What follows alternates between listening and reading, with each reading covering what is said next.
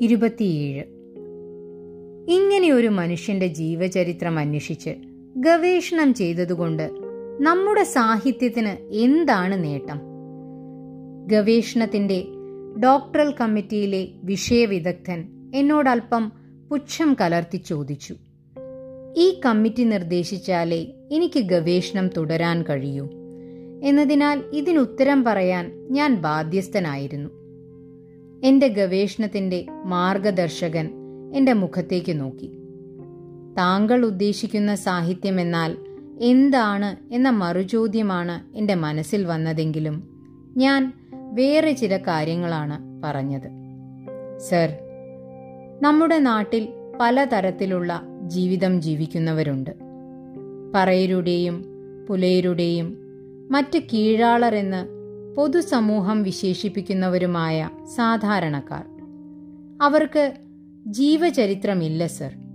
അവർ പൊതുജീവിതത്തിന്റെ അനുബന്ധം മാത്രമായാണ് അടയാളപ്പെടുത്തപ്പെട്ടിരിക്കുന്നത്. വേലക്കാർ കാർഷിക അടിമകൾ ഇരുട്ടിലൂടെ ഓടിപ്പോകുന്നവർ നിരക്ഷരർ കറുത്തവർ കൂക്കി വിളിക്കുന്നവർ പശുവിനെ തിന്നുന്നവർ ഇങ്ങനെ പലതരം വിളിപ്പേരുകൾ കൊണ്ടാണവർ നമ്മുടെ പുസ്തകങ്ങളിലും വ്യവഹാര മണ്ഡലങ്ങളിലും അദൃശ്യരായി നിന്നത്. അവരുടെ ജീവിതം സാഹിത്യമല്ലായിരിക്കാം. പക്ഷേ അവരും ജീവിക്കുന്നുണ്ടല്ലോ സർ. എന്റെ ഉത്തരത്തിൽ അദ്ദേഹം സംതൃപ്തനായില്ല എന്ന് മാത്രമല്ല ഒരു ഗവേഷകന് ഇത്തരം പക്ഷപാതിത്വം പാടില്ലെന്നും ഗവേഷകൻ വസ്തുതകളെ വസ്തുനിഷ്ഠമായാണ് പരിശോധിക്കേണ്ടത് എന്നും പറഞ്ഞു. എന്തോ പറയാൻ കഴിഞ്ഞപ്പോൾ എനിക്ക് വീണ്ടും വീണ്ടും പറയാനുള്ള വ്യഗ്രതയുണ്ടായി. ഞാൻ തുടർന്നു. അത്യന്തം ദൃശ്യതയുള്ള ജനതയ്ക്ക് ജീവചരിത്രത്തിൽ ആത്മനിഷ്ഠമായ അംശത്തിനായിരിക്കും പ്രാധാന്യം. ഇ എം എസിന്റെ ജീവചരിത്രം എഴുതുന്ന ഒരാൾ ഇ എം എസിന്റെ വ്യക്തിചരിത്രത്തിനാണ് പ്രാധാന്യം നൽകുക. എന്നാൽ ദൃശ്യതയില്ലാത്ത ഒരു സമുദായത്തിലെ ഒരു വ്യക്തിയുടെ ചരിത്രം ഒരു സമുദായത്തിന്റെ ചരിത്രം തന്നെയായിരിക്കും സർ. അതുകൊണ്ടാണ് സ്ത്രീകൾക്കും അധസ്ഥിതർക്കും ഒന്നിലധികം ആത്മകഥകളുണ്ടായത്. ആഫ്രിക്കൻ എഴുത്തുകാരിയായ മായ ആഞ്ചലോ ബംഗ്ലാദേശ് എഴുത്തുകാരി തസ്ലീമ നസ്രീൻ മലയാളത്തിലെ മാധവിക്കുട്ടി ഇവരെല്ലാം നിരവധി ആത്മകഥകൾ എഴുതിയതിനു കാരണം അവർക്ക് സ്ത്രീ എന്ന നിലയിൽ നിരവധി രഹസ്യ ജീവിതങ്ങൾ നയിക്കേണ്ടി വന്നിരുന്നുവെന്നതിനാലാണ്. നോക്കൂ സർ നമ്മുടെ കണ്ടൽ കാടുകളുടെ സംരക്ഷകൻ പൊക്കുടം ചേട്ടന് രണ്ട് ആത്മകഥകളുണ്ട്. ഒന്ന് പൊതുജീവിതവും രണ്ട് ജാതി ജീവിതവും മനുഷ്യൻ എന്ന നിലയിൽ ഒരാൾക്കു ജീവിക്കാൻ വേണ്ടി എത്രമേൽ സമരം ചെയ്യണം സ്ത്രീകൾക്കും കീഴാളർക്കും എന്നാണല്ലോ സർ ഇത് കാണിക്കുന്നത്. ഇനിയും എന്തൊക്കെയോ പറയാൻ ഞാൻ തുടങ്ങിയപ്പോൾ മാർഗദർശി കണ്ണുകൊണ്ട് വിലക്കി. ഞാൻ എത്രയോ കാലമായി ചുറ്റിലും കണ്ടതും കേട്ടതും പറയാൻ കൊതിച്ചതുമായ കാര്യങ്ങൾ എന്നിൽ തളം കെട്ടി നിൽക്കുന്നുണ്ടായിരുന്നു. പൊതുസദസ്സുകളിൽ ഞാൻ പറയാൻ മടിച്ചവ. കറുത്ത നിറമുള്ളതിനാൽ ഞാൻ പോകാതിരുന്ന ഇടങ്ങളെക്കുറിച്ചും കാഴ്ചയിൽ തന്നെ ഞാൻ തിരിച്ചറിയപ്പെടുമല്ലോ എന്ന ഭയം കൊണ്ട് ഉപേക്ഷിച്ചവയെക്കുറിച്ചും എനിക്ക് അട്ടഹസിക്കണമെന്നു തോന്നി. അപകർഷതകളുടെ ഇരുട്ടുകൊണ്ട് മൂടിപ്പോയ സമുദായം. അവരിൽ നിന്ന് അങ്ങനെയല്ലാത്ത മനുഷ്യരെ വീണ്ടെടുക്കുവാനാണ് സർ എന്റെ ശ്രമം. എന്റെ ജനതയുടെ സമരം കൂടിയാണ് ഈ നാടിന്റെ ചരിത്രം എന്ന് സമൂഹത്തെ ബോധ്യപ്പെടുത്താൻ മറ്റെന്താണ് സർ എന്നെ പോലൊരു ഗവേഷകന് ചെയ്യാൻ കഴിയുക.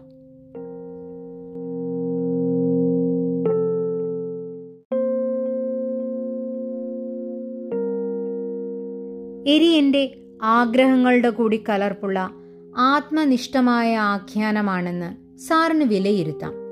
പക്ഷേ ഏതന്വേഷണവും സംഭവങ്ങളുടെ ശൃംഖലകൾ കൊണ്ടാണ് നിർമ്മിക്കപ്പെടുന്നത്. അവയിൽ പൂർണമായും സത്യത്തെ മാത്രം വേർതിരിച്ചെടുക്കാൻ കഴിയില്ല.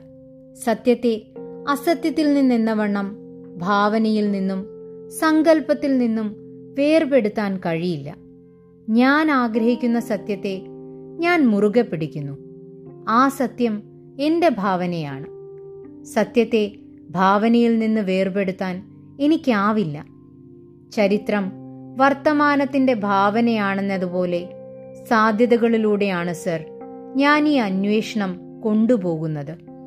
എനിക്ക് മുന്നിൽ വന്നുപെട്ട നിരവധി മനുഷ്യരുടെ ഓർമ്മകൾ അവർ ഉപേക്ഷിച്ച പുസ്തകങ്ങൾ അവരുടെ ആചാരങ്ങൾ രേഖകൾ ഇവയിലെല്ലാമുള്ള സാധ്യതകൾ ആരായുക മാത്രമാണ് ഞാൻ ചെയ്യുന്നത്. അവ മറ്റാവശ്യങ്ങളാൽ നിർമ്മിക്കപ്പെടുകയോ ശേഖരിക്കപ്പെടുകയോ ചെയ്തവയാണ്. പക്ഷേ അവ എനിക്ക് എരിയുടെ മ്യൂസിയമാണ്. മനുഷ്യരുടെ ഹൃദയങ്ങൾ പോലെ അഥവാ ഓർമ്മകൾ പോലെ. സർ ഞങ്ങൾക്ക് ഓർമ്മകളുടെ ചരിത്രമേ ഉള്ളൂ. അത് അപഹരിക്കപ്പെടാതെ കിടക്കുന്ന ഒരു വലിയ സമുദ്രമാണ് സർ. ആർ തലച്ചു വന്ന എന്റെ ആത്മഭാഷണങ്ങൾ എന്റെ മാർഗനിർദ്ദേശിയെ സ്തബ്ധനാക്കി. വിഷയവിദഗ്ധൻ എന്റെ കരച്ചിലോളം വന്ന വിശദീകരണം കേട്ട് വിശ്വസിക്കാനാവാതെ നിന്നു.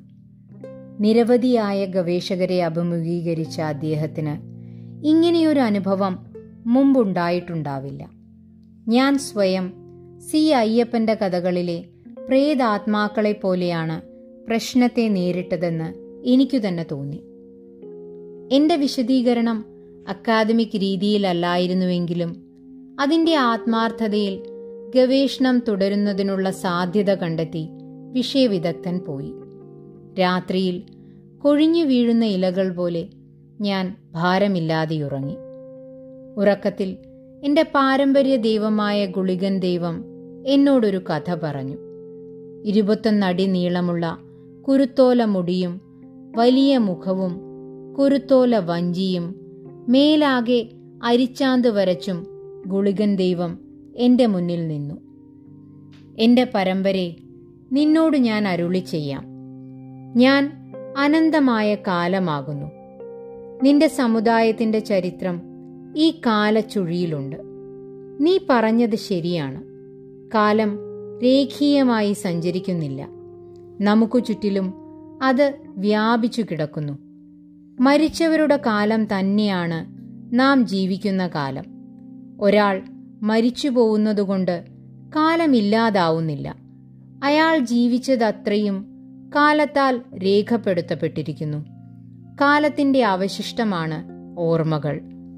നിന്റെ ഓർമ്മകൾ ഉണരുമ്പോൾ നിനക്ക് അനന്തമായ കാലത്തിലൂടെ പിന്നോട്ട് സഞ്ചരിക്കാൻ കഴിയും. നിന്റെ ഓർമ്മകളെ ഞാൻ കാലവുമായി ബന്ധിപ്പിക്കുകയാണ്.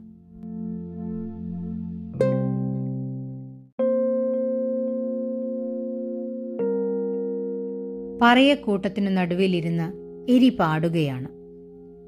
പുല്ലിനിടയിലെ പുലിവരയൻ ഞണ്ടേ പറയനൊരു വട്ടി മണ്ണ് തായോ? മാളത്തുനിന്ന് നോക്കും മാക്കാച്ചിത്തവളെ പറയനൊരു കുട്ട മണ്ണു തായോ? മാനം നിറയുന്ന മാലക്കിളിപ്പെണ്ണെ പറയനൊരു തണ്ട് മുളം തണ്ട് തായോ? നീരു നിറയുന്ന പരൽമീൻ കുരലെ നീ ഇന്നൊരു കൊട്ട മീനും തായോ?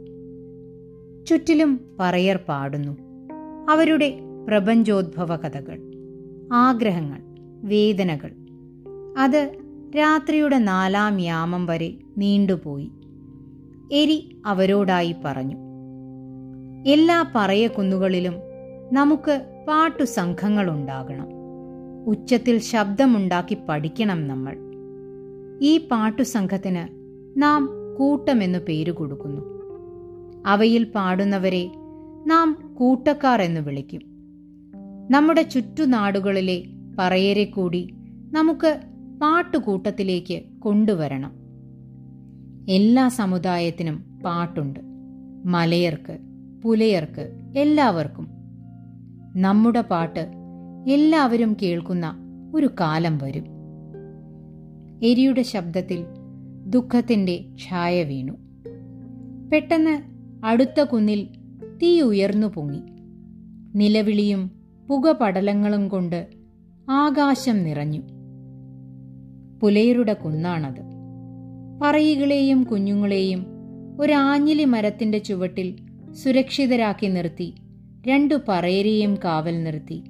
എരിയും പറയരും പുലയക്കുന്നിലേക്ക് ഇരുട്ടിലൂടെ ഊളയിട്ടോടി കുന്ന് കത്തുകയാണ്. ആരും വരുന്നില്ല. പുലയർ മാത്രം നിലവിളിക്കുന്നു. തീയിട്ട നായർ പടയാളികളുടെ ആർപ്പുവിളികൾ അന്തരീക്ഷത്തെ ഭയപ്പെടുത്തി. പുലികളും കുഞ്ഞുങ്ങളും വാവിട്ട് നിലവിളിക്കുന്നു. എന്തിനാണ് പുലിയക്കുടിലുകൾക്ക് തീയിട്ടതെന്ന് അവർക്കറിയില്ല. പുലയർക്കിടയിൽ നിന്ന് മിഷണറി സ്കൂളിൽ ഒരു കുട്ടി പഠിക്കാൻ പോയത്രേ. പറയനാർപുരത്ത് നിന്ന് ആദ്യമായാണൊരു പുലയൻ സ്കൂളിൽ ചേരാൻ പോകുന്നത്. അവന്റെ അമ്മ നാലാം വേദത്തിൽ ചേർന്നു അത്രേ അവൾ ക്രിസ്ത്യൻ മതത്തിൽ ചേർന്നതുകൊണ്ടല്ല ഒരു പുലയൻ സ്കൂളിൽ ചേർന്നതിനായിരുന്നു നായർ പ്രമാണികൾക്കും ഈഴവ പ്രമാണികൾക്കും അരിശം മൂത്തത് അവർ അധികാരിയെ പരാതി ബോധിപ്പിച്ചു. അതിന്റെ ശിക്ഷയാണത്രേ ഈ ദഹനം. ഇനി ഒരുത്തനും സായിപ്പിന്റെ സ്കൂളിൽ പഠിക്കരുത് ഒരു നായർ അലറി. പെട്ടെന്ന് നായരുടെ മുഖമടച്ച് ഒരടി വീണു. ആരാണത്? ആരാടാ വെൺമണി നായരെ അടിച്ചത്? എന്നും ചോദിച്ച് നായന്മാരെല്ലാം ഓടിക്കൂടി. നായർ ബോധം കെട്ട് നിലംപതിച്ചു അപ്പോഴേക്കും ഒരു കുറുക്കൻ അവർക്കിടയിലൂടെ പറയൻകുന്ന് ലക്ഷ്യമാക്കി ഓടിപ്പോയി.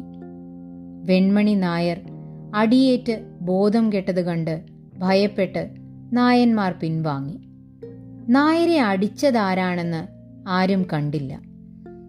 കളരിമർമ്മം അറിയാവുന്ന ആരോ ആണെന്ന് നായരെ ചികിത്സിച്ച ഗണപതിക്കണ്ടി വൈദ്യർ ഉറപ്പിച്ചു പറഞ്ഞു. കൂളി അടിച്ചതായിരിക്കുമെന്ന് ചാലിയൻ കുഞ്ഞിരാമൻ പ്രസ്താവിച്ചു. പുലയരുടെ ദൈവമായ പുലമറുതിയായിരിക്കണമെന്ന് കണിശൻ നാരായണൻ പ്രശ്നം നോക്കാതെ തന്നെ പറഞ്ഞു. പെരുവനം പാപ്പർ കള്ളുഷാപ്പിൽ വച്ച് അർത്ഥശങ്കയ്ക്കിടയില്ലാത്ത വിധം പറഞ്ഞു. അത് ഒടിവിദ്യ തന്നെ. കുറുക്കനായി ഓടിപ്പോയത് ഒടിമറിഞ്ഞവൻ. അത് ചെയ്യാൻ ഒരാൾക്കേ കഴിയൂ. രണ്ടു കോപ്പ കള്ളുകൂടി കുടിച്ച് പാപ്പർ നിഗൂഢമായി ചിരിച്ചു. അതുകേട്ട് ചെത്തുകാരൻ കണ്ണൻ ചിരിക്കുന്നതുപോലെ അഭിനയിച്ചു. ഷാപ്പുകാരൻ കണ്ണൻ അറിഞ്ഞു ചിരിച്ചു. പാപ്പർ ഒരാളെക്കുറിച്ചേ ഇത്ര അധികാരത്തിൽ പറയൂ എന്ന് കണ്ണൻ അറിയാം. ദൂരെ വെളുത്ത മുണ്ടുടുത്ത ഒരാൾ നടന്നു വരുന്നത് കണ്ണൻ കണ്ടു. പാപ്പർ പറയനാർപുരത്തെ ഷാപ്പിലെത്തിയാൽ എരിയറിയും കണ്ണന് ഒരു കുറുക്കൻ നടന്നു വരുന്നതായി തോന്നി. അയാൾക്ക് ഉള്ളിൽ നിന്ന് ഒരു വിറയൽ മുകളിലേക്ക് അരിച്ചു വന്നു.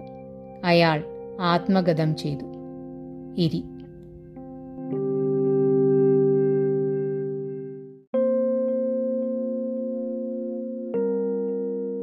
ഇരുപത്തിയെട്ട്. നാഗർകോവിലിൽ നിന്നും പറയനാർപുരത്തെത്തിയ അയ്യൻ സ്വാമിയെ വണങ്ങി ഭക്തർ ചുറ്റും നിന്നു. നാടിന്റെ നാനാഭാഗത്തു നിന്നും അത്ഭുതങ്ങൾ പ്രതീക്ഷിച്ച് ആളുകൾ വന്നുകൊണ്ടിരുന്നു. അത്ഭുതങ്ങൾ കൊണ്ടേ സ്വാമിമാർ പ്രശസ്തരാവുകയുള്ളൂ എന്ന് തോന്നിക്കും വിധം ഓരോരോ മാന്ത്രിക വിദ്യയുമായാണ് എന്നും പറയനാർപുരത്തേക്ക് ദിവ്യന്മാർ എത്താറുള്ളത്.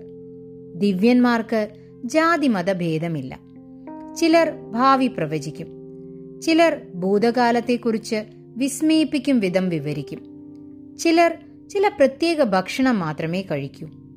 അച്ചാർ മാത്രം കഴിക്കുന്ന സ്വാമി തുപ്പിയ വെള്ളം നൽകുന്ന അവധൂതൻ ജിലേബി മാത്രം കഴിക്കുന്നവർ. ചിലർ ദർശനങ്ങൾ എന്ന നിലയിൽ ലോകകാര്യങ്ങൾ വിവരിക്കും. മനുഷ്യ ജീവിതത്തിന്റെ വ്യാപാരികൾ എന്നാണ് പണ്ട് നെക്സലേറ്റായി നടന്ന രാവുണ്ണി മാസ്റ്റർ വിദൂരതയിൽ ദൃഷ്ടി പതിപ്പിച്ചുകൊണ്ട് ടൈലർ ദാസനോട് പറഞ്ഞത്. കുംഭകോണത്തു നിന്നും വന്ന അയ്യൻ സ്വാമി കാഴ്ചയിൽ ഒരു ദിവ്യത്വവുമുള്ള ആളായിരുന്നില്ല. അദ്ദേഹത്തെ കണ്ടാൽ ഈശ്വരനുണ്ട് എന്ന് തോന്നുകയേയില്ല. ഒന്നും തോന്നിക്കാതിരിക്കും വിധമുള്ള സാധാരണ മനുഷ്യൻ. ഇയാൾ സ്വാമിയാണെന്ന് ആരാണ് പറഞ്ഞത് എന്ന് കൊയ്യക്കാരൻ മരിച്ചുപോയ ചൊയ്യുടെ മകൻ കൊക്കവാസു വെറുതെ നടന്നുപോയ അമ്മാളുവിനോട് ചോദിച്ചു. അമ്മാളുവിന് ആ സ്വാമി നിന്ദ പിടിച്ചില്ല. സ്ഥിരമായി നാൽപ്പത് കൊല്ലമായി മലയ്ക്കു പോകുന്ന വേടൻ ചന്ദ്രന്റെ ഭാര്യാപദം മുടങ്ങാതെ അലങ്കരിച്ച അമ്മാളുവിനത് പിടിക്കാത്തതിൽ സങ്കടമില്ല എന്ന് കൊക്ക വാസു തന്നെ ടൈലർ വാസുവിനോട് പറഞ്ഞു. ടൈലർ വാസുവിനോട് പറഞ്ഞാൽ പിന്നെ ആരോടും പ്രത്യേകിച്ച് വേറെ ആരോടും പറയേണ്ടതില്ല.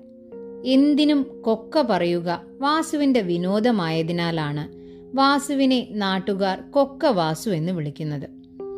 മരിച്ച വീട്ടിൽ വരാത്ത ബന്ധുക്കളെക്കുറിച്ച് വീട്ടുകാരോട് വാസു ഉറക്ക ചോദിക്കും. കല്യാണത്തിന്റെ സദ്യയ്ക്ക് എന്തെങ്കിലും ദോഷം പറയും. കടൽ കണ്ടാൽ കുറച്ചുകൂടിയൊക്കെ നന്നാക്കാമായിരുന്നുവെന്ന് തട്ടിവിടും. കൊക്ക വാസു സ്വാമിയെക്കുറിച്ച് പറഞ്ഞ നിന്ദയ്ക്ക് പകരം അമ്മാളു വേടൻ ചന്ദ്രനെ സ്വാമിയുടെ അടുത്തേക്ക് അയച്ചു. നിത്യവ്രതനായ ചന്ദ്രൻ സ്വാമിയെക്കുറിച്ച് മനസ്സിലാക്കിയ തത്വങ്ങൾ നാട്ടുകാർ കണ്ണിമ ചിമ്മാതെ കേട്ടു. വൈകുണ്ഠസ്വാമി എന്ന മഹാന്റെ ശിഷ്യനായിരുന്നു അയ്യാവു സ്വാമികൾ. അയ്യാവു സ്വാമികളുടെ ശിഷ്യ പരമ്പരയിൽപ്പെട്ട സ്വാമിയാണ് ഈ സ്വാമി.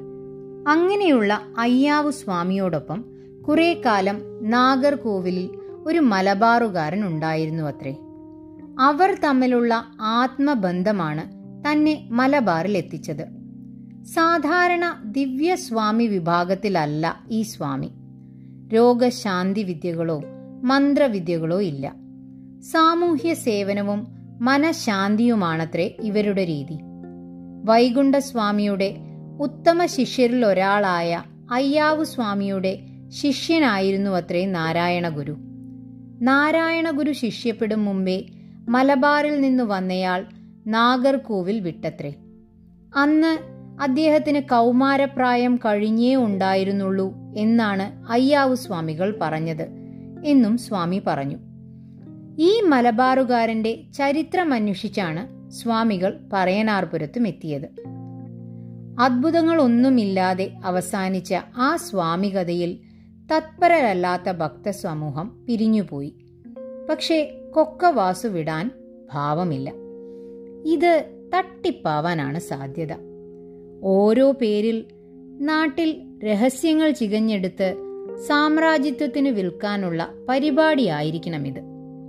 അല്ലാതെ പറയനാർപുരത്തെ ഏത് ശിഷ്യൻ? കൊക്കവാസുവിന്റെ അഭിപ്രായം ശരിവയ്ക്കാൻ തോന്നിയെങ്കിലും വേടൻ ചന്ദ്രന്റെ ആത്മീയ മനസ്സ് സ്വാമിയുടെ വിശുദ്ധിയിൽ നിന്ന് വ്യതിചലിക്കാൻ കൂട്ടാക്കിയില്ല.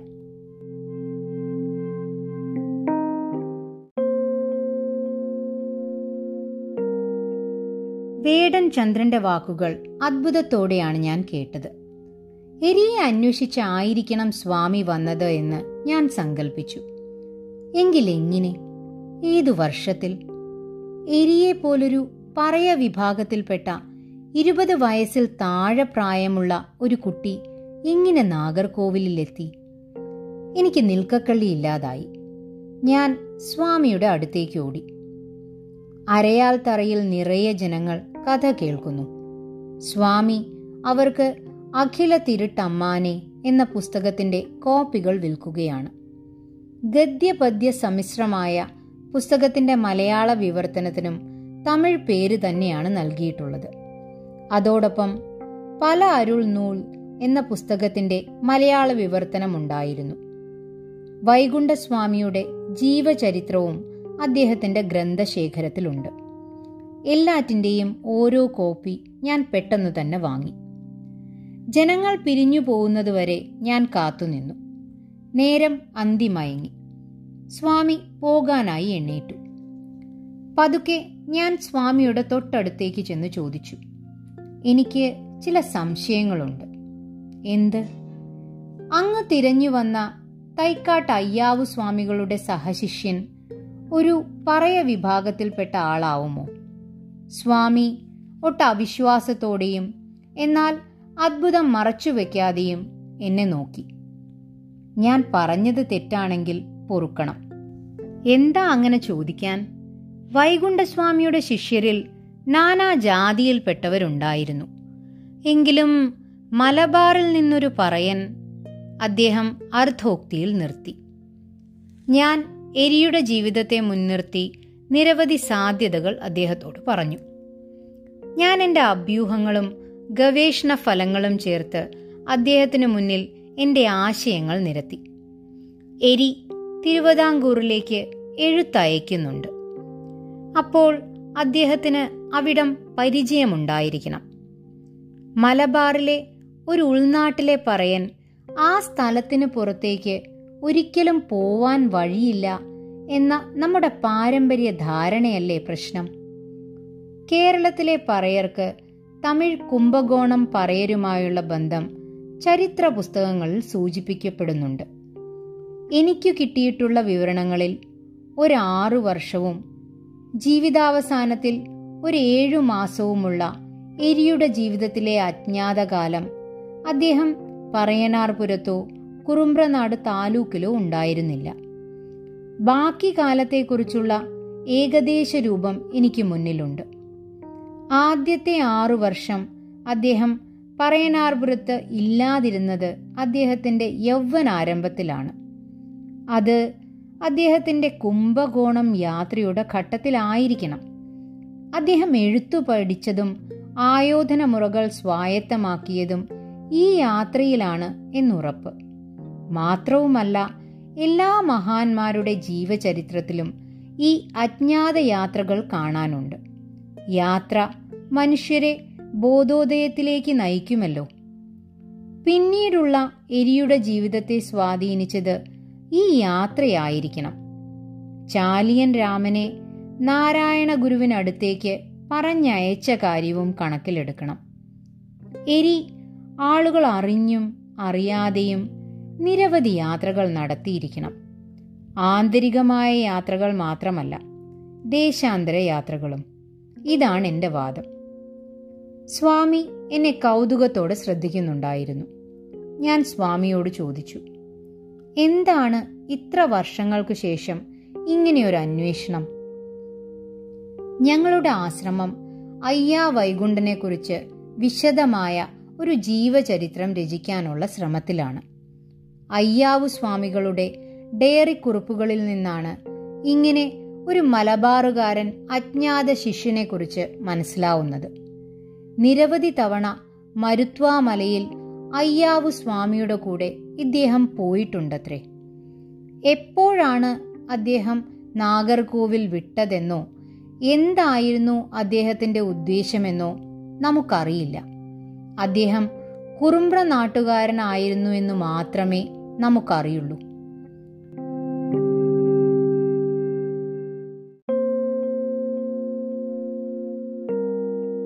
മറ്റൊരു വിവരണവുമില്ലേ? അദ്ദേഹം ഏതോ സായിപ്പ് വരച്ച ഒരു ഛായാചിത്രം എടുത്തു കാണിച്ചു. നടുക്കിരിക്കുന്നത് വൈകുണ്ഠസ്വാമി. തുടർന്ന് ശിഷ്യന്മാരായ ഷൺമുഖ വടിവേൽ അയ്യാവ് സ്വാമികൾ നാലാമത്തെ ആളാണ്. മലബാറിലെ പയ്യൻ. ജയിലിന്റെ പശ്ചാത്തലമാണല്ലോ പിറകിൽ വരച്ചിരിക്കുന്നത് എന്ന് ഞാൻ ചോദിച്ചു. ശരിയാണ്. ഇത് വൈകുണ്ഠസ്വാമി ജയിലിലായിരുന്നപ്പോഴുള്ള ഛായാചിത്രമാണ്. അന്ന് വൈകുണ്ഠസ്വാമിക്ക് മുപ്പത് വയസ്സ് പ്രായം. അയ്യാവ് സ്വാമിക്ക് ഇരുപത്തിയഞ്ചും. അടുത്തിരിക്കുന്ന ഈ കുട്ടിയെയാണ് നാം അന്വേഷിക്കുന്നത്. ആദ്യമായി എരിയുടെ ഛായാചിത്രം കണ്ട ഞാൻ അത്ഭുതം കൊണ്ട് ശബ്ദമില്ലാത്തവനായി മാറി. ഞാൻ എന്റെ ക്യാമറയിൽ ആ ചിത്രത്തിന്റെ കോപ്പി എടുത്തു. ഇത് തന്നെ ഇതു തന്നെ. ഞാൻ കഴിഞ്ഞ കുറേ വർഷങ്ങളായി അന്വേഷിക്കുന്ന വ്യക്തിയുടെ രൂപം ഇതാ എനിക്ക് മുന്നിൽ പ്രത്യക്ഷമായിരിക്കുന്നു.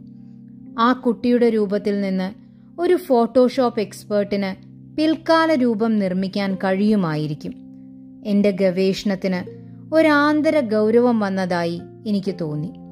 സ്വാമിയുടെ കാലിൽ വീണ് കരയാൻ മാത്രമേ എനിക്ക് കഴിഞ്ഞുള്ളൂ. എന്നെ ചേർത്ത് പിടിച്ചുകൊണ്ട് അദ്ദേഹം പറഞ്ഞു കുട്ടി നാം സഞ്ചരിക്കുന്നത് കാലത്തിന്റെ ഒരിക്കലും അവസാനിക്കാത്ത പാതയിലൂടെയാണ്. നീ എനിക്ക് നൽകിയത് അപൂർവമായ അനുഭവമാണ്. ഞാൻ അന്വേഷിച്ചു വന്നത് ഈ മനുഷ്യനെക്കുറിച്ചാണ്. നീയാവട്ടെ അവ എന്നേക്കാൾ മുന്നേ തുടങ്ങിയിരിക്കുന്നു. നാം രണ്ടുപേരും കണ്ടുമുട്ടി എന്നത് ഗുരുപരമ്പരയുടെ ഹിതമായിരിക്കണം. മറ്റൊന്നും എനിക്ക് പറയാൻ തോന്നുന്നില്ല. എരിയെക്കുറിച്ച് അയ്യാവു സ്വാമികളുടെ ഡയറിക്കുറിപ്പിലെ പരാമർശങ്ങൾ അദ്ദേഹം വായിച്ചു കേൾപ്പിച്ചു. ഒരു പകർപ്പെഴുത്തു കോപ്പിയായിരുന്നു അത്. ഞാനും മലബാറുകാരനായ യുവാവും മരുത്വാ മലയിൽ പോവുകയും വൈകുണ്ഠപാദത്തിൽ അനുഗ്രഹം തേടാൻ അദ്ദേഹത്തെ ജയിലിൽ സന്ദർശിക്കുകയും ചെയ്തിരുന്നു. ആ യുവാവ് ഏതാണ്ട് ഒരു വർഷം മാത്രമേ എന്നോടൊപ്പം ഉണ്ടായിരുന്നുള്ളൂ. ഇന്നാണ് അവർ അപ്രത്യക്ഷമായ ദിവസം. പിന്നീടൊന്നും ഡയറിക്കുറിപ്പുകളിലില്ല. അയ്യാവ് സ്വാമികളുടെ ഡയറി കുറിപ്പുകളുടെ അവസാനം ഒരു പരാമർശം കൂടിയുണ്ട്. അത് സ്വാമി വായിച്ചു കേൾപ്പിച്ചു. കുറുമ്പ്ര നാട്ടിൽ നിന്ന് കുംഭകോണത്തും അവിടെ നിന്ന് നാഗർകോവിലേക്കും വന്ന പയ്യനെക്കുറിച്ച് അന്വേഷിക്കണമെന്നുണ്ട്. വൈകുണ്ഠരുടെ ശിഷ്യ പരമ്പരയുടെ ആവശ്യമാണത്. എരിയിൽ സൃഷ്ടിക്കപ്പെട്ട സാമൂഹ്യ ബോധത്തിൽ യാത്രകൾ വളരെ പ്രധാനമായ പങ്കുവഹിച്ചിരിക്കണം പൊതുവെ ഗോത്രത്തിനുള്ളിൽ പരിശീലിപ്പിക്കപ്പെടുന്ന ജാതി ജീവിതത്തെ അതിവർത്തിക്കുന്ന ഘടകമായി എനിക്ക് യാത്രകൾ അനുഭവപ്പെട്ടിരിക്കണം. ആറു വർഷം അദ്ദേഹം നടത്തിയ യാത്രയുടെ അവസാനമാണ് അദ്ദേഹം തന്റെ സാമൂഹ്യ ജീവിതത്തിന്റെ ദൃഢമായ പാത തിരഞ്ഞെടുത്തത് എന്ന് കരുതണം. അവയിൽ ഒന്നു മാത്രമാണ് അയ്യാവു സ്വാമികളും വൈകുണ്ഠസ്വാമികളും.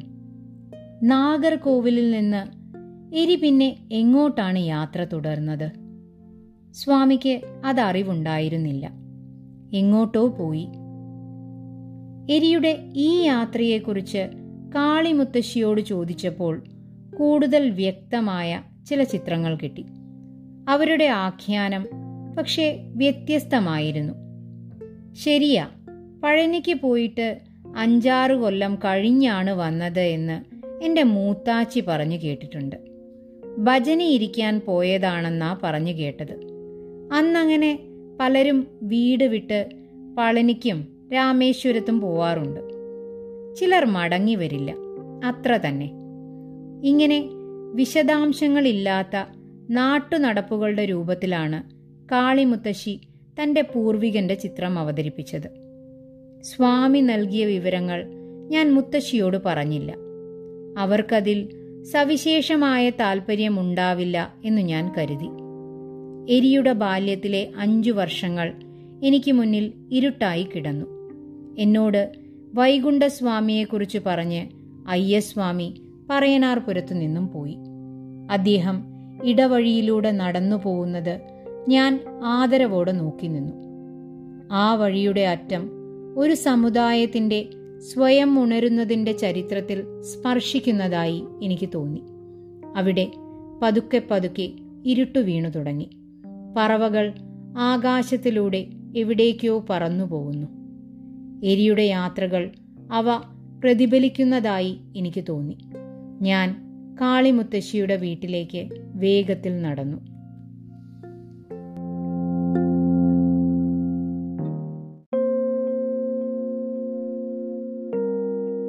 ഇരുപത്തിയൊൻപത്.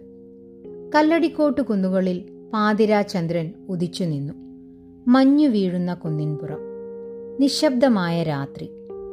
ഇരുൾ സാധകം ചെയ്യുകയാണ് എരി മനുഷ്യനേത്രങ്ങൾക്ക് കാണാൻ കഴിയാതെ ശരീരം മറയ്ക്കാനുള്ള വിദ്യ. കല്ലടിക്കോട്ടെ നിരവധി പറയ മന്ത്രവാദികളിൽ നിന്ന് പല വിദ്യകൾ പരിശീലിച്ചിട്ടുണ്ട് എരി അതിവേഗത്തിൽ ചലിച്ച് കണ്ണിൽ നിന്ന് മറഞ്ഞു നിൽക്കുക. കൺകോണുകളെ വെട്ടിച്ച് ഓടി മറയുക എന്നിവ നിത്യപരിശീലനം വേണ്ട പ്രവൃത്തികളാണ്. ആരോഗ്യ ദൃഢഗാത്രം ഒത്ത നീളം തെളിഞ്ഞ കണ്ണുകൾ ചുമലിലെത്തുന്ന ചുരുണ്ട മുടി ഒറ്റക്കാലിൽ നിന്ന നിൽപ്പിൽ പതിനാലടി ഉയരത്തിൽ കരണം മറിഞ്ഞ് അതേ കാലിൽ താണു നിന്നു. വിയർപ്പു തുള്ളികൾ ആകാശത്തിൽ മഞ്ഞുപോലെ തെറിച്ചു വീണുകൊണ്ടിരുന്നു. എരിയിൽ കാലം ചില നിയോഗങ്ങൾ സൃഷ്ടിച്ചതുപോലെ തോന്നും. അയാൾ അക്ഷീണം പരിശീലിക്കുന്നത് കണ്ടാൽ. നേരം പുലർന്നു തുടങ്ങുന്നതിനു മുമ്പ് എരിക്കൊന്നിറങ്ങി പുഴയിൽ കുളിച്ചു. ധ്യാനിക്കാനിരുന്നു. പകൽ പറയരുടെ അപൂർവമായ പച്ചമരുന്ന് വൈദ്യം പഠിച്ചുകൊണ്ടിരുന്നു. കാട്ടിലകളിൽ നിന്ന് മനുഷ്യ ശരീരത്തെ സ്വാധീനിക്കുന്ന ഇലകൾ പറിച്ചെടുത്ത് വൈദ്യയോഗങ്ങൾ പരിശീലിച്ചു. ഇരുപത് വയസ്സുള്ള സുന്ദരനും ധൈര്യശാലിയുമായ യുവാവിനെ കണ്ട് പറയ മന്ത്രവാദികൾ തങ്ങളുടെ മക്കൾക്കും മരുമക്കൾക്കും വേണ്ടി എരിയെ കൊതിച്ചു. പറയ പെൺകുടികൾ എരിയെ പകൽക്കിനാവ് കണ്ടു. പക്ഷേ ആരും എരിയോടത് പറഞ്ഞില്ല. എരി കല്ലടിക്കോട്ടെ മന്ത്രവാദി കുന്നുകളിൽ അലഞ്ഞു നടന്നു. വിദ്യാദാഹത്തിന് അറുതി തേടി മറ്റൊന്നും അയാളിൽ കൗതുകമുണർത്തിയില്ല. പുഴകളുടെ ഒഴുക്കിനുള്ളിൽ അയാൾ ശ്വസിച്ചു ശീലിച്ചു. പറയപ്പിള്ളേർ വടികൊണ്ടടിച്ചു മതിയായിട്ടും എരിയുടെ ശരീരം ഇളകാതെ നിന്നു. ജഡരൂപാസ്തം എന്ന് ആ വിദ്യയ്ക്ക് മന്ത്രവാദി പേരുപദേശിച്ചു.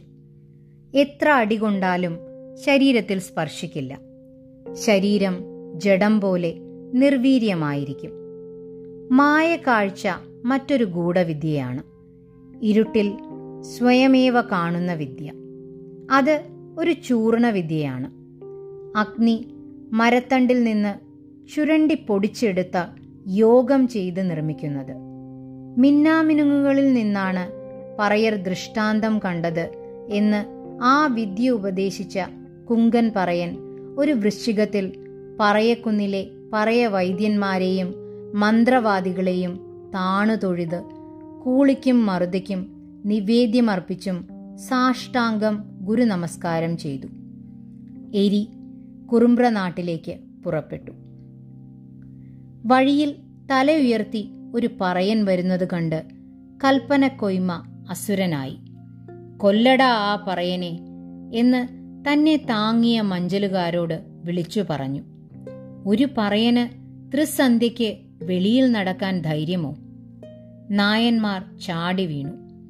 നിന്ന നിൽപ്പിൽ എരി അപ്രത്യക്ഷനായി. തിരിഞ്ഞു നോക്കിയ നായന്മാർ കണ്ടത് കൗപീനം മാത്രം ഉടുത്തുനിന്ന് വിറയ്ക്കുന്ന കൊയ്മയെയാണ്. നായന്മാർ നിന്ന നിൽപ്പിൽ ചിരിച്ചു.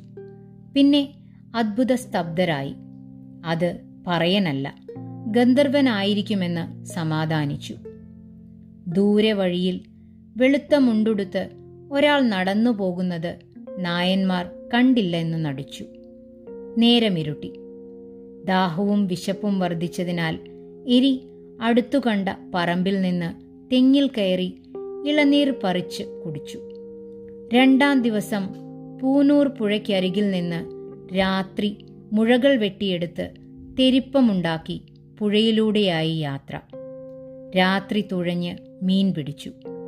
എരി ഏലത്തൂർ കണയങ്കോട്ട് പുഴ പിടിച്ചു തുഴഞ്ഞു പുഴ ശാന്തമായിരുന്നു. രാത്രി കനത്തു വരുമ്പോൾ എരിയുറക്ക പാടും പുഴക്കരയിൽ താമസിച്ചിരുന്നവർ ആ പാട്ടുകേട്ട് ഗന്ധർവൻ പാടുന്നതാണെന്ന് ഭയന്ന് വീട്ടിൽ നിന്ന് പുറത്തിറങ്ങിയില്ല. ആരെങ്കിലും ചൂട്ടുകറ്റുകൾ മിന്നിച്ചു വരുമ്പോൾ എരി വെള്ളത്തിൽ മുങ്ങി നിൽക്കും. ആളില്ലാത്ത തെരിപ്പം ഒഴുകി വരുന്നത് കണ്ട് അവർ ജീവനും കൊണ്ട് ഓടും.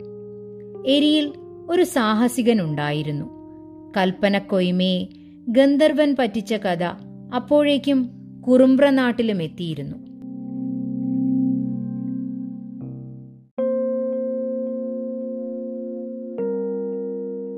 എരി കുറ്റ്യാടിപ്പുഴ വഴി കടത്തനാട്ടിലേക്ക് തുഴഞ്ഞുപോയി. കരയേക്കാൾ പറയന് പുഴ സഞ്ചാരയോഗ്യമായിരുന്നു. രാത്രി അവന് സ്വന്തമായിരുന്നു. പകൽ ആളില്ലാത്ത കണ്ടൽക്കാട്ടിൽ തെരുപ്പമടുപ്പിച്ച് കിടന്നുറങ്ങും. ഇരുപത്തിനാലാം ദിവസം രാത്രി എരി ആറു വർഷവും ഇരുപത്തിനാല് ദിവസവും കഴിഞ്ഞ് പറയനാർക്കൊന്നിൽ കുന്നിൽ തിരിച്ചെത്തി. ദൂരെ നിന്നേ മുനിഞ്ഞു കത്തുന്ന വിളക്ക് എരി കണ്ടു. ഉള്ളിൽ ഭയം പൊടുന്നനെയുണ്ടായി താൻ കുടിവിട്ടു പോയിട്ട് ആറ് സംവത്സരം കഴിഞ്ഞിരിക്കുന്നു. ഇരുട്ടിൽ നിന്നും ഒരു പറയി ഇറങ്ങി വന്നു. എരിയെ കണ്ട് ആദ്യം പകച്ചു. പിന്നെ ഉറക്ക പറഞ്ഞു എരി നീ വന്നാ? എരി മിണ്ടിയില്ല. ഭയം എരിയെ ഗ്രസിച്ചു. എന്തോ ആപത്ത് വരും പോലെ. അമ്മ എരി ചോദിച്ചു. അമ്മ കിടപ്പിലാണ്. എരി അമ്മയ്ക്കരികിലിരുന്ന് കൈകൾ തഴുകിക്കൊണ്ടിരുന്നു. എരി വിളിച്ചു അമ്മേ. അമ്മ ഇനി അധികമില്ല. എരിക്ക് മനസ്സിലായി. ബോധത്തിനും അബോധത്തിനുമിടയിൽ എരിയെ അമ്മ തിരിച്ചറിഞ്ഞു. മുതിർന്ന എരിയെ കണ്ട് അമ്മയുടെ ചുണ്ടിൽ പുഞ്ചിരി വിടർന്നു. മൂന്നാം ദിവസം എരിയോട് അമ്മ പറഞ്ഞു എനിക്ക് എന്റെ അച്ഛനെ കാണണം. വെളിയണ്ണൂർ രാമർ പണിക്കർ ജീവിച്ചിരിപ്പുണ്ട്. ഇപ്പോൾ എൺപത് വയസ്സായിരിക്കണം. പക്ഷേ എങ്ങനെ? എരി ആലോചിച്ചു. ഒരിക്കലും അത് സാധ്യമല്ല. പറയർ മലയർക്ക് തീണ്ടപ്പാടകലെയാണ് അച്ഛൻ മകളെ കാണാൻ വരില്ല. വരാൻ കഴിയില്ല. അത് ശിക്ഷ വിളിച്ചു വരുത്തുന്ന കാര്യമാണ്. എങ്കിലും അമ്മയുടെ ആഗ്രഹം എങ്ങനെ സാധിക്കും? അർദ്ധരാത്രി ഇരുട്ടിൽ നീന്തി എരി വെളിയണ്ണൂർക്ക് പോയി. ഇടവഴിയിൽ ചാടിക്കടന്നും ആളു കാണാതെ വെളിയണ്ണൂർ മലയന്റെ കുടിയിലെത്തി. എൺപത് കഴിഞ്ഞ രാമർ പണിക്കർ കൈതോല തടുക്കിൽ ഇരിക്കുകയാണ്. നേരം പരപരാ വെളുക്കുന്നു. പണിക്കർ എന്തോ മന്ത്രം മന്ത്രമൊരുക്കഴിച്ചുകൊണ്ടിരിക്കുകയാണ്. അടിയനാ പറമ്പിന്റെ അതിർത്തിയിൽ നിന്ന് എരി വിളിച്ചറിയിച്ചു. ആരാ? പറയനാ? എന്താ? കൊട്ടയും വട്ടിയും ഒന്നും വേണ്ട. അതല്ല അടിയനൊരു കാര്യം അറിയിക്കാനുണ്ട്. ഇവിടുത്തെ മോൾ എന്റെ അമ്മ മാധു. ഒരു നിമിഷം. നിശബ്ദത ആ തൊടി മുഴുവൻ വ്യാപിച്ചു. മാധു വീട് വിട്ടുപോയിട്ട് മുപ്പത് വർഷമായിരിക്കുന്നു. അവളെക്കുറിച്ച് എപ്പോഴും ഓർക്കും. അവളുടെ അമ്മ മരിച്ചു. മാധുവിനെ പിടിച്ചുകൊണ്ടുപോയ പറയനും മരിച്ചെന്ന് ആരോ പറഞ്ഞറിഞ്ഞു. മാധുവിനെ ഒരിക്കൽ പോലും കണ്ടിട്ടില്ല. ഓമനിച്ചു വളർത്തിയതാണ്. രാമർ പണിക്കർക്കുള്ളിൽ ഒരു അരിപ്പറ മുഴങ്ങി. ഏകാഗിയായ രാമർ പണിക്കർ തടുക്കിൽ നിന്ന് എഴുന്നേറ്റ് അതിരിലേക്ക് നടന്നു. അവിടെ ഒരു പിലാവിന്റെ വേരിൽ പിടിച്ച് ദൃഢഗാത്രനായ യുവാവ് നിൽക്കുന്നു. കണ്ണുകളിൽ കണ്ണീർ തുളുമ്പി നിൽക്കുന്നു. മോനെ എന്ന് വിളിക്കാൻ രാമർ പണിക്കർ ആഗ്രഹിച്ചു. പക്ഷേ പറയനായ അവൻ എങ്ങനെ തന്റെ കൊച്ചുമകനാകും എന്നയാൾ ദുഃഖിച്ചു. അമ്മയ്ക്ക് ഇവിടുത്തെ കാണണം എന്ന് പറഞ്ഞു. സൂക്കേട് ഇത്തിരി അധികമാണ്. എന്റെ ഗുളികൻ ദൈവേ എന്ന് പണിക്കർ ഉള്ളിൽ കരഞ്ഞു. ഞാൻ എങ്ങനെ വരും കുട്ടി? ഈ വയസ്സുകാലത്ത് നിന്റെ പേരെന്ത്? എരി. നല്ലതു വരട്ടെ. നേരം വെളുത്തു. നിന്നെ ഇവിടെ ആരും കാണണ്ട. പൊയ്ക്കോ. അവളെ ഗുളികൻ ദൈവം കാത്തോളും. സന്തോഷം കൊണ്ട് എരിയുടെ കണ്ണുകൾ നിറഞ്ഞു. വെളിയണ്ണൂരിൽ നിന്ന് പറയനാർക്കുന്നുവരെ ഓടിയത് എരി അറിഞ്ഞില്ല. മുത്തച്ഛനെ കണ്ട കാര്യം അമ്മയോട് വിളിച്ചു പറയണം. അയാൾ ഓടി പുഴ പോലെ കാറ്റുപോലെ ഓടി ഓടി രാത്രിയോടെ പറയൻകുന്നിലെത്തി. ദൂരെ നിന്നേ പറയർ വീട്ടിൽ നിന്നിറങ്ങിപ്പോകുന്നത് എരി കണ്ടു. തെക്കേപ്പുറത്ത് കുഴി കുത്താനുള്ള ഒരുക്കങ്ങൾ അയാൾ കണ്ടു. എരി അടിവെച്ചടിവെച്ച് കുടിലിനകത്തേക്ക് കടന്നു. നിശബ്ദമായ ഒരു പാട്ടുപോലെ അമ്മ കിടക്കുന്നു. തലയ്ക്കൽ കൽവിളക്ക് കത്തുന്നു. എരി അമ്മയുടെ കാൽക്കൽ നമസ്കരിച്ചു. രാത്രി കറുത്തു വരുന്നതായി എരിക്ക് തോന്നി. എരിയുടെ അമ്മ മരിച്ച് ഏഴാം ദിവസം വെളിയണ്ണൂർ രാമർ പണിക്കർ മരിച്ചു. മകൾ മാതു മരിച്ചത് അയാൾ അറിഞ്ഞിരുന്നില്ല. എരി വെളിയണ്ണൂരിലേക്ക് പോയില്ല. അമ്മയുടെ ദീക്ഷയായിരുന്നു. ആ സ്വപ്നങ്ങളിൽ നിന്നുണരാൻ ഞാൻ ആഗ്രഹിച്ചില്ല. എരിയുടെ രേഖകളില്ലാത്ത വർഷങ്ങളെക്കുറിച്ച് ആലോചിച്ചു കിടന്ന എന്റെ സ്വപ്നം യാഥാർത്ഥ്യം തന്നെയാണെന്ന് ഞാൻ തീരുമാനിച്ചു. മനുഷ്യന്റെ വികാരങ്ങൾ ഓർമ്മകളുടെ മഹാപ്രളയത്തിന്റെ ഭാഗമാണെന്നും അത് സാമൂഹികമാണെന്നും ഞാൻ വ്യാഖ്യാനിക്കാൻ തീരുമാനിച്ചു. എല്ലാ വ്യക്തിഗതമായ ഓർമ്മകളും ഈ സാമൂഹികമായ ഓർമ്മകളിലാണ് വിലയം കൊള്ളുന്നത് എന്ന് ഞാൻ അതിനെ വിശദീകരിക്കാൻ ശ്രമിച്ചു. ഞാൻ എഴുതാൻ തുടങ്ങി.